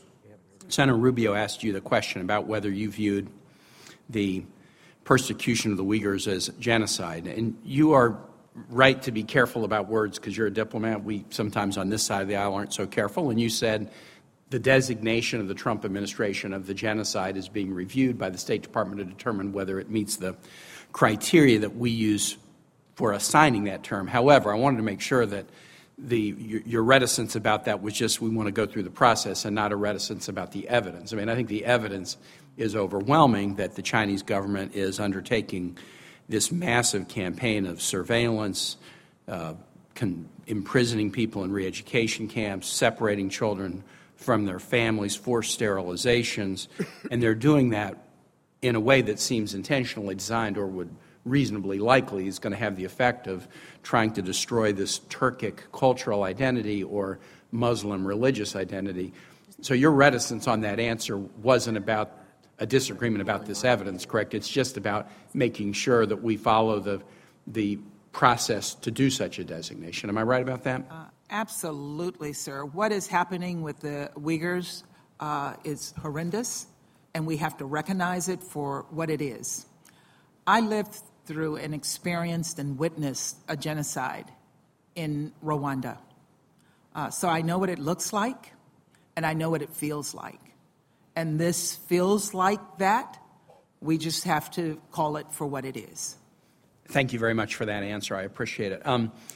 The issue of the U.S. participation in the various UN organizations is something that I'm interested in. Obviously, the Trump administration withdrew from the World Health Organization, the UN Human Rights Council, cut funding to the UN Population Fund, UN Relief and Works Agency for Palestinian Refugees, withdrew from the Global Compact for Migration, and also UNESCO. I tend to believe that these institutions, though painfully annoying often, they work better for the U.S. and for the world if the U.S. is there rather than if we're not. And I had a conversation with the UN High Commissioner on Human Rights in Geneva in March 2019, and she pointed out to me the commission itself is often completely vexing, and especially on this anti-Israel bias that they have. But she says the effect of the U.S. pulling away is it gets worse. And other issues that the U.S. puts on the radar screen, like LGBT equality, which wouldn't have been on the human rights radar screen in the UN, but for the U.S., they then become sort of non-issues when we're not around. So how do we kind of address the reality of these institutions are often annoying and we don't like what they do, but they get worse if the U.S. isn't there? And how do you balance that as should you be confirmed as UN ambassador? First and foremost, we need to be there. President Biden has indicated that we will run to rejoin the Human Rights Council in Geneva because we know, again, when we're at the table, there are fewer resolutions against Israel. We can push back on human rights violators who want to be legitimized by sitting at the table. We can encourage our allies who are like-minded to join the Human Rights Commission. We can support their elections, and we can work from inside to make the organization better. If we're on the outside, we have no voice, and that goes across the board, whether it's UNESCO, whether it's funding to UNRWA, whether it's how we deal with the WHO. We need to be at the table to ensure that the reforms that are important, that support our values, are addressed, and we push back on those who might not support our values. Great. Thank you. Thank you, Mr. Chair. Thank you. We're going to go a little out of order because some of the members have other things going on. So, Senator Cruz, if you'd be kind enough to take this time. Thank you, Mr. Chairman.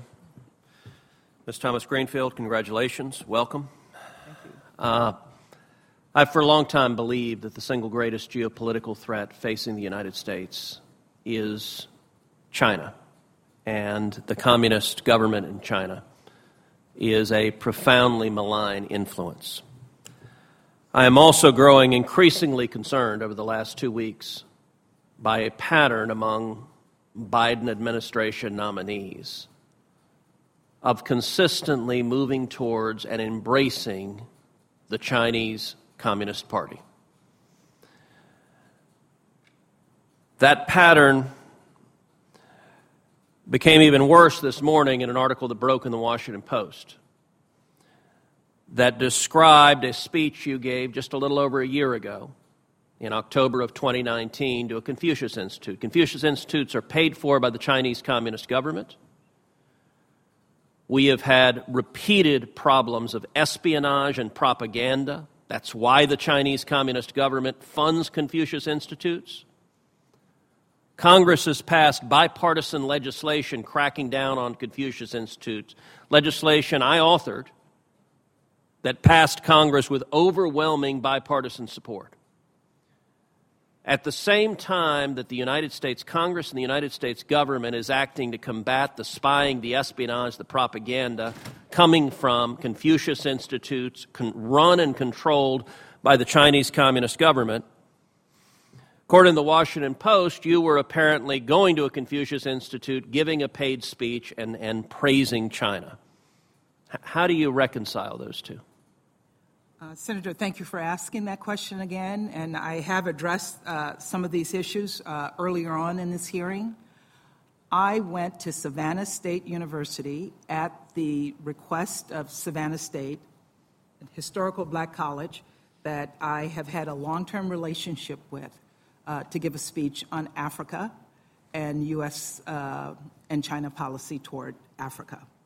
I got a $1,500 honorarium from the university for spending several days engaging with their students, talking to their students about careers in the Foreign Service, talking about issues related to Africa. I expressed to this committee early on my strong and frankly, unacceptable what I saw in terms of what the Confucius Institute was doing in Georgia. I saw them engaging in poor black communities with the poorest of people. It is the same thing that I've seen in Africa, and I was appalled by it. And I've expressed my strong regret for having given that particular speech at Savannah University. And if I had it to do all over again, I would not have accepted. I have spoken about China for 35 years of my career working across the continent. In 2005, I raised the concern about the Chinese sending back North Korean defectors to certain death. I have raised concerns about how the Chinese engage in Africa and how their malign influences and their efforts have undermined the prosperity of the African people.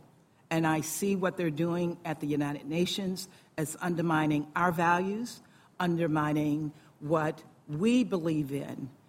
They're undermining our security. They're undermining our people. And we need to work against that. So I appreciate you raising that for me again. And I want to say in no uncertain terms that I look forward to working with this body to address these issues. You've taken some incredible steps, such as, and seeing some of the reports that this body has taken related to China, and I support all of those steps, and I will be working aggressively against Chinese malign efforts in New York. So you said you were horrified by seeing firsthand what the Confucius Institute was doing. Did you keep the money? I can tell you what I did with the money. I give a tremendous amount of my very meager resources to humanitarian efforts. And so you did keep the money, though? You didn't give it back? I did. I did not give it back. It was not from the Confucius Institute. It was from Savannah State University. Now, you also describe, you said you've spoken out against China's abusive practices. Perhaps you have elsewhere, but I can tell you I'm holding the speech you gave at the Confucius Institute, and I can't find a single word of criticism in this speech. This speech is cheerleading for the Chinese Communist Party. You praise the Belt and Road Initiative. You praise their entrapping developing countries in debt bondage, and you say the United States should follow China's model. Is it the role of America's UN ambassador to be cheering on the Chinese Communist Party at the expense of the developing world and at the expense of America?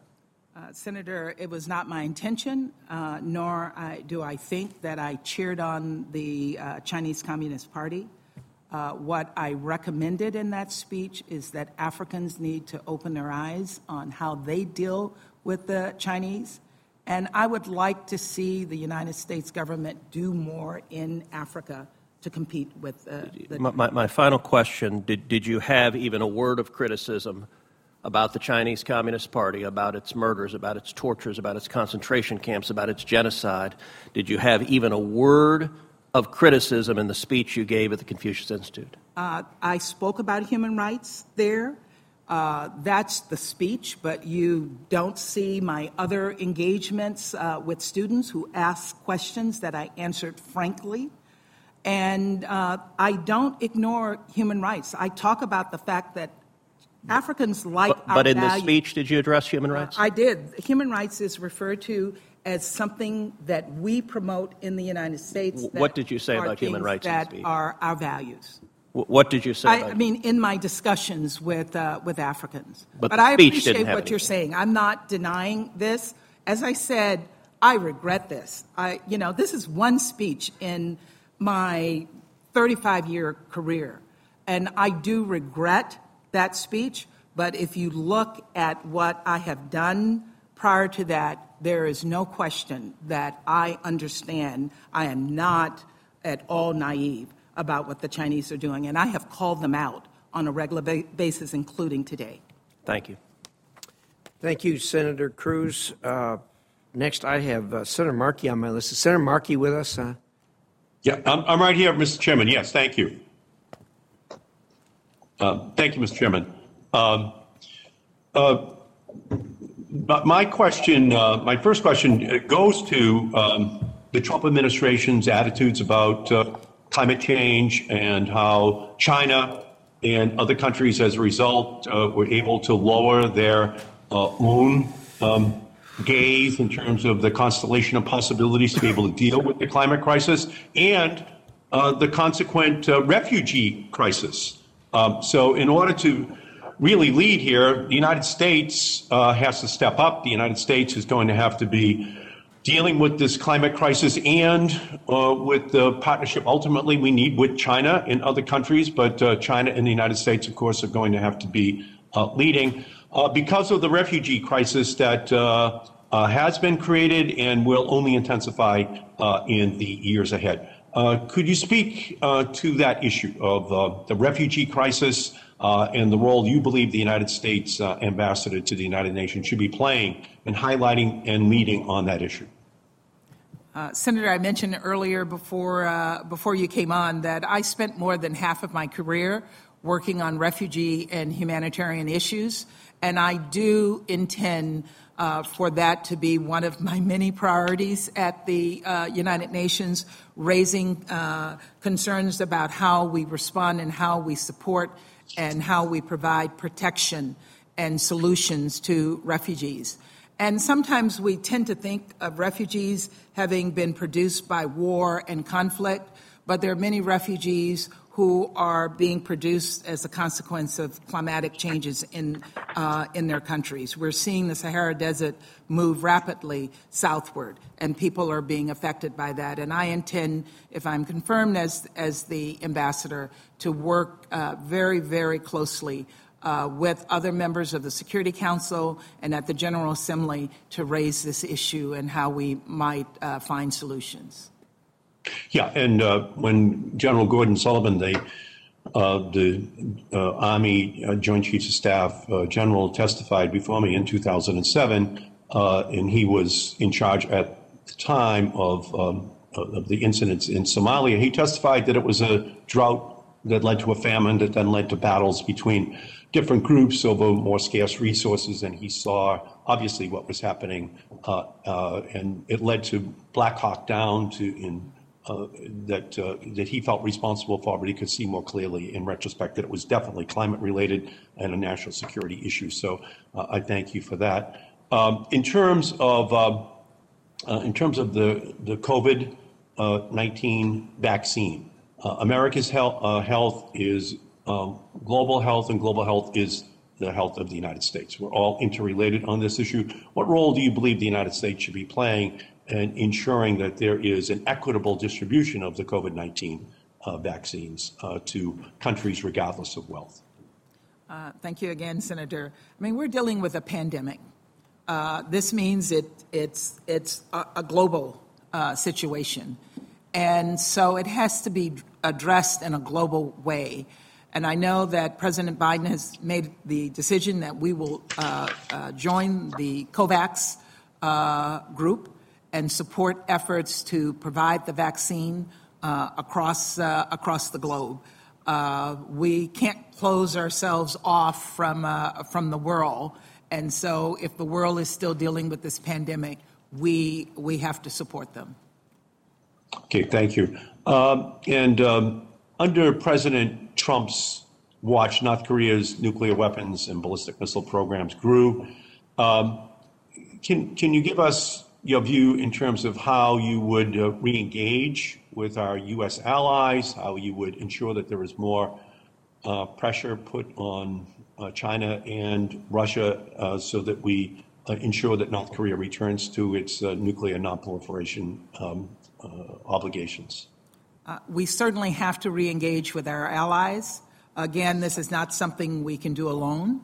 And this is, I think, one of the biggest failings of the Trump administration is that they did try to go it alone, and our allies were left kind of holding the bag.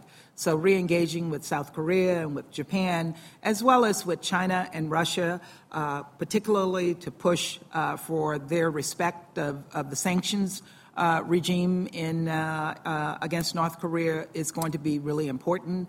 And the locus for those discussions will be in New York at the United Nations, in addition at more high-level engagements by the President and the Secretary of State. Thank you. And I'd like to just turn quickly, if I can, to Ethiopia in this battle that is now broken out between the government and the Liberation Front. It's causing widespread displacement of people inside of Ethiopia and thousands of refugees pouring into neighboring Sudan. The UN High Commissioner for Human Rights has raised concerns about reports of mass atrocities on the ground. Can you speak to that issue and what role you believe that the United States and the UN should be playing in order to resolve this conflict peacefully? The situation in Ethiopia, Senator, has me very concerned.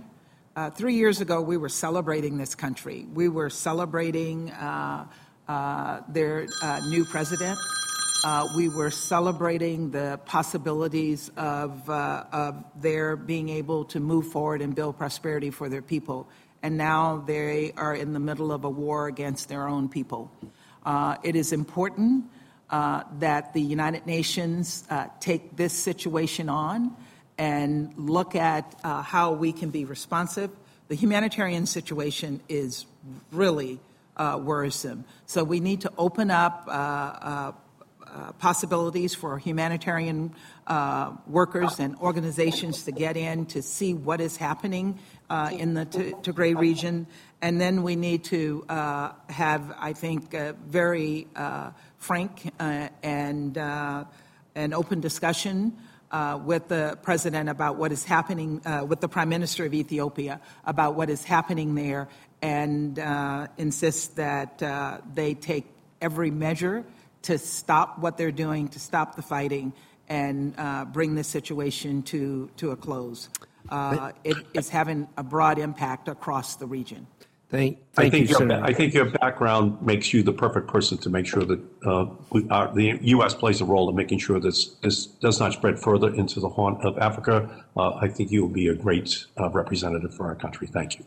Thank you, Senator Markey. We'll turn to Senator Young. Well, thank you, Mr. Chairman. Madam Ambassador, welcome to the committee. Chinese leadership of specialized agencies, its influence peddling to secure leadership positions, and its failure to abide by the basic codes of decency are all problems facing the United States now, today, within the United Nations system. If confirmed, how will you use the power of America's vote and voice on the Security Council to hold China accountable for its behavior within the United Nations and beyond? Senator, thank you for that question, and I see that as my highest priority, if I'm confirmed, at the United Nations, and that is to push against Chinese influence in the Security Council. And it will mean working with our allies and bringing them on board and getting their support to push back against the Chinese. And as I said earlier, calling them out every opportunity that we have on their efforts to have greater influence on the United Nations and to bring a set of values to the United Nations that does not fit the organization that we all support. So let's tease that out, and I'm going to unpack that a little bit. So you'll work with partners and allies to apply greater leverage. That makes some sense to me. How will you approach this differently than the previous administration? And you'll note that the most recent ambassador to the United Nations was sanctioned by the Chinese Communist Party because she was too forceful on these issues. So what will you do differently in this capacity than has been done by the previous administration? I commend Ambassador Kraft for her extraordinary work in New York, and I have engaged with her and look forward to continuing to engage with her on what she was able to achieve effectively and follow through on her achievements. But I think one of the failings of the administration, and I don't think it was any fault of hers, was that we didn't engage our partners. We didn't bring our allies in with us. We didn't have discussions with them. So we need to, if we're going to succeed, we have to do it hand in hand with like-minded countries, and I intend to aggressively and relentlessly pursue working with those who are like-minded, ensure that they understand we're not ignoring them. We want them as partners, and we know that we can only succeed if we have their support. So, Madam Ambassador, I would note that in the Obama administration, which preceded, of course, the Trump administration, we had the People's Republic of China ripping off our intellectual property, forcing technology transfer, engaging in human rights abuses. Really the same litany of challenges we're still dealing with. Did they, too, fail to make deepening and broadening our alliance system and leveraging that alliance system to bring China into a position of good behavior? Do they fail to make that a high priority? I know, having served in the administration, that fighting against China was a high priority of the Obama administration. The pivot to Asia was about addressing the situation with China. But how China is behaving now is very, very different than that period, and they've become more aggressive. And so we have to change our approach, and we have to make our approach more strategic, and that is our intention. I think there was some conversation earlier in response to questions by my colleagues pertaining to the United Nations budget and our dues. The United States remains the largest funder of the United Nations, correct? That's correct. Okay. So we're going to maintain a lot of leverage just on account of that fact, presumably. Would you agree with that? I do agree with that, but we also have to pay our dues if our influence is going to continue.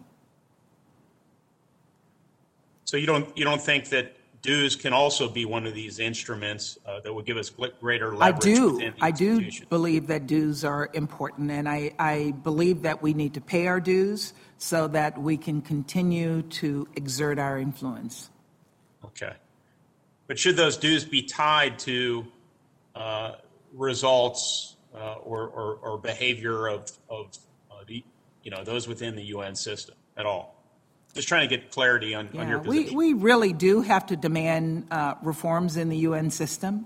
We have to work within that system to ensure that those reforms are on the table and that we're pushing those reforms forward. We have to encourage the UN to be more efficient and more effective. We have to push for whistleblower protections for those who will provide the needed information. I think I'm out of time. Oh, respectfully, sorry. Madam Ambassador, I regret I'm out of time. It sounds to me like there's some strategic ambiguity, which I think is smart. So it sounds like you may be willing to use dues as a tool to bring some members of the UN system into a position of better behavior and fulfilling their mission, which is kind of what the previous administration attempted to do. Thank you. Thank you, Senator Young. Thank you. Senator Merkley, are you with us virtually? I am indeed. The floor is yours. Greetings, Madam Ambassador, and thank you for your testimony today. I wanted to start by asking about the Security Council itself. At the same time that China and Russia often stymie action in the Security Council, the Security Council is increasingly representative of the geopolitical landscape, with key powers like India, Germany, Japan not included as permanent members. How do you approach the question of the Security Council? How do you consider that perhaps it needs to be reformed? How do you believe it can be made more effective and functional? You know, I think there is general agreement across the board that reforms are needed on the Security Council. What those reforms will be and how they will be implemented, I think, remains to be decided. Changing the number of members that happened, we moved from 11 to 15 some years ago, and there are efforts to push for more permanent members, and those discussions are ongoing. Do you think India, Germany, Japan should be members? You know, I think there has been some discussions about them being members of the Security Council, and there are some strong arguments for that. But I also know that there are others who disagree within their regions that they should be the representative of their region. That, too, is an ongoing discussion. Ambassador, President Biden has said that he is going to hold a summit for democracy, which I love that he plans to do this. And I think he's planning to hold it after COVID is under control in a way that enables key leaders from around the world to come to the United States. Is this something you'll be deeply involved in helping to plan? And what do you see as the ways that summit can really highlight the power of democratic republics working together around the world to address issues? Senator, thank you. That is something I truly support. What we've seen happen over the past few years is some decrease and diminishment in democracies around the world. And we need to boost those democracies up. They need to see the United States as the strong democracy that they have all wanted to emulate. And I think this summit that the president is planning to host will be an opportunity for us to highlight our successes, highlight and talk about some of our failings and how we have addressed those to ensure that our country continues to thrive. Do you think there are any particular issues that should be major themes at that gathering? Should it be consideration of the challenges of forced labor, refugees, LGBT rights, genocide? What would be your priorities for that discussion? I haven't had a discussion with the president on exactly the areas that he wants to focus on. I do think that we need to focus on transparent elections and fair elections across the world. We need to talk about how to engage oppositions, and we do need to talk about human rights, press freedoms, and all of those values that are important to a democracy. Ambassador, perhaps the most important issue facing the world is to prevent our planet from being destroyed by climate chaos. And the United Nations is a place where a lot of discussions can take place and a lot of planning to tackle that. Do you see that as a major role for the United Nations and for your leadership representing America there? I do, sir, and I look forward to working with Secretary Kerry, who is the president's special envoy for climate. That says how what a high priority this is for the administration. And my work in the UN, if I'm confirmed, will be to support his efforts. Well, thank you. I was going to ask you how you saw that kind of relative responsibility. I picture the two of you working very closely together to help tackle this. I appreciated the president's pledge to aim at 100% clean energy economy, net zero emissions by 2050. I think that is the right goal for humanity if we're going to stop the steady advance of calamities that are stemming from the warming planet. Certainly I see those in my home state, but we see them on the international scale, and including the impact on the availability of food, the disasters involving seashore, greater storms, more powerful storms, forest fires, etc. So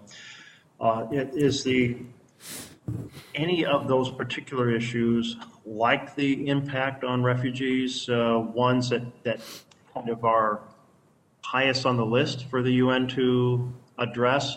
Or can the UN actually take on issues like ending the subsidies for fossil fuel development around the world? The UN has focused very steadily on issues related to the environment and climate. As you know, the Secretary General has determined that this is one of his goals. The month of February, the UK government is chairing the Security Council, and climate is one of the issues that they have on their agenda. And I will tell you that the President and Secretary Kerry intend to host a climate conference probably as soon as April. So this will be something that we will focus on at the United Nations, but it's also something we will focus around the globe on.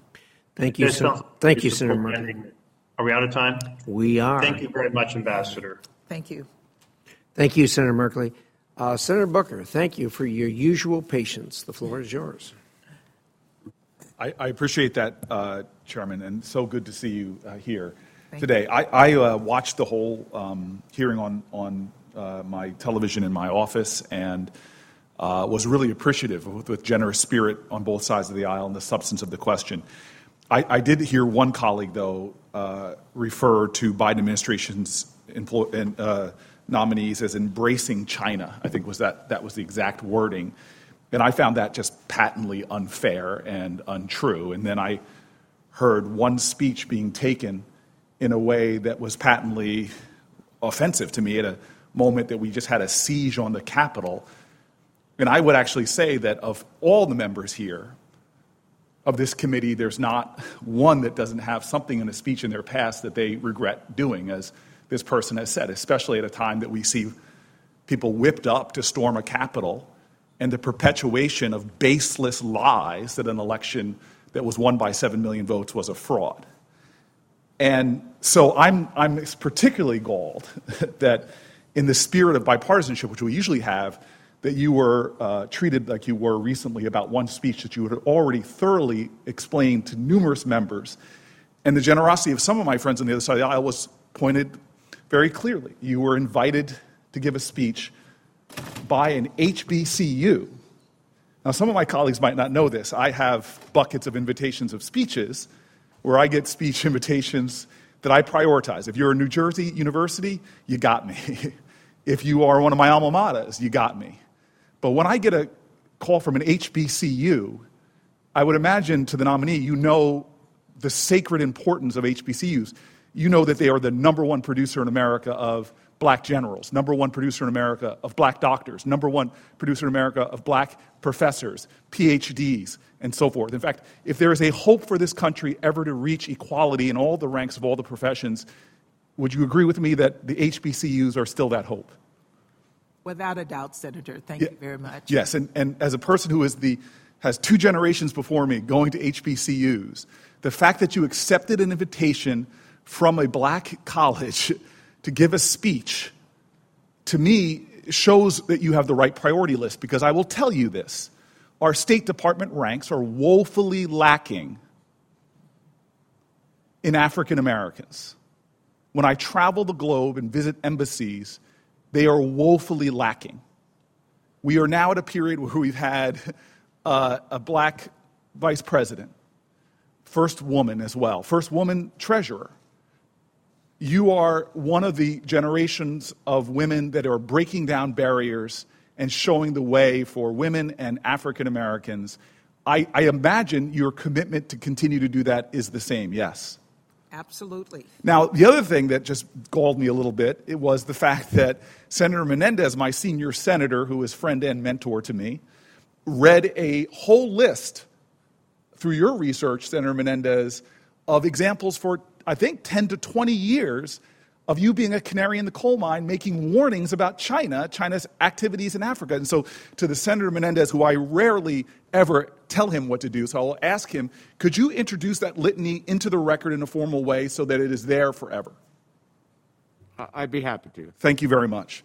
So I just want you to know I am celebrating that you are sitting before me right now, because I know the challenges we still have in this country. And I watched after George Floyd was savagely murdered, how it wasn't just all 50 states of America that came out and protested, but we saw other nations, right? At least a dozen other countries, because they know that the United States of America, if we can make our values true here, there's hope for the world. Would you agree with that? Yes, sir. So I have 30 seconds left, and I apologize for using all my time, but I just want you to know, for my ancestors, for communities of color all around the world who wonder if this nation will ever achieve itself, will ever get to a point where we can be a country where we celebrate the richness of our diversity, not just in words, but in positions of leadership, where we achieve our potential, as past generations saw when they brought hidden figures out of the shadows and sat them together with NASA astronauts and literally defied gravity, that you today, sitting in that seat, are a reason to rejoice. And your record is unapproachable in your patriotism to this country under Democratic and Republican administrations. I thank you, I celebrate you, and I will submit my questions for the record in hopes that you will give me that response. I yield to you, Mr. Chairman. Thank you, Senator. Senator Menendez. Thank you, Mr. Chairman. I'm always loath to go after my junior senator because his oratory flies high and has great substance to it, and I echo everything he had to say. I just want to very briefly, Ambassador, after 45,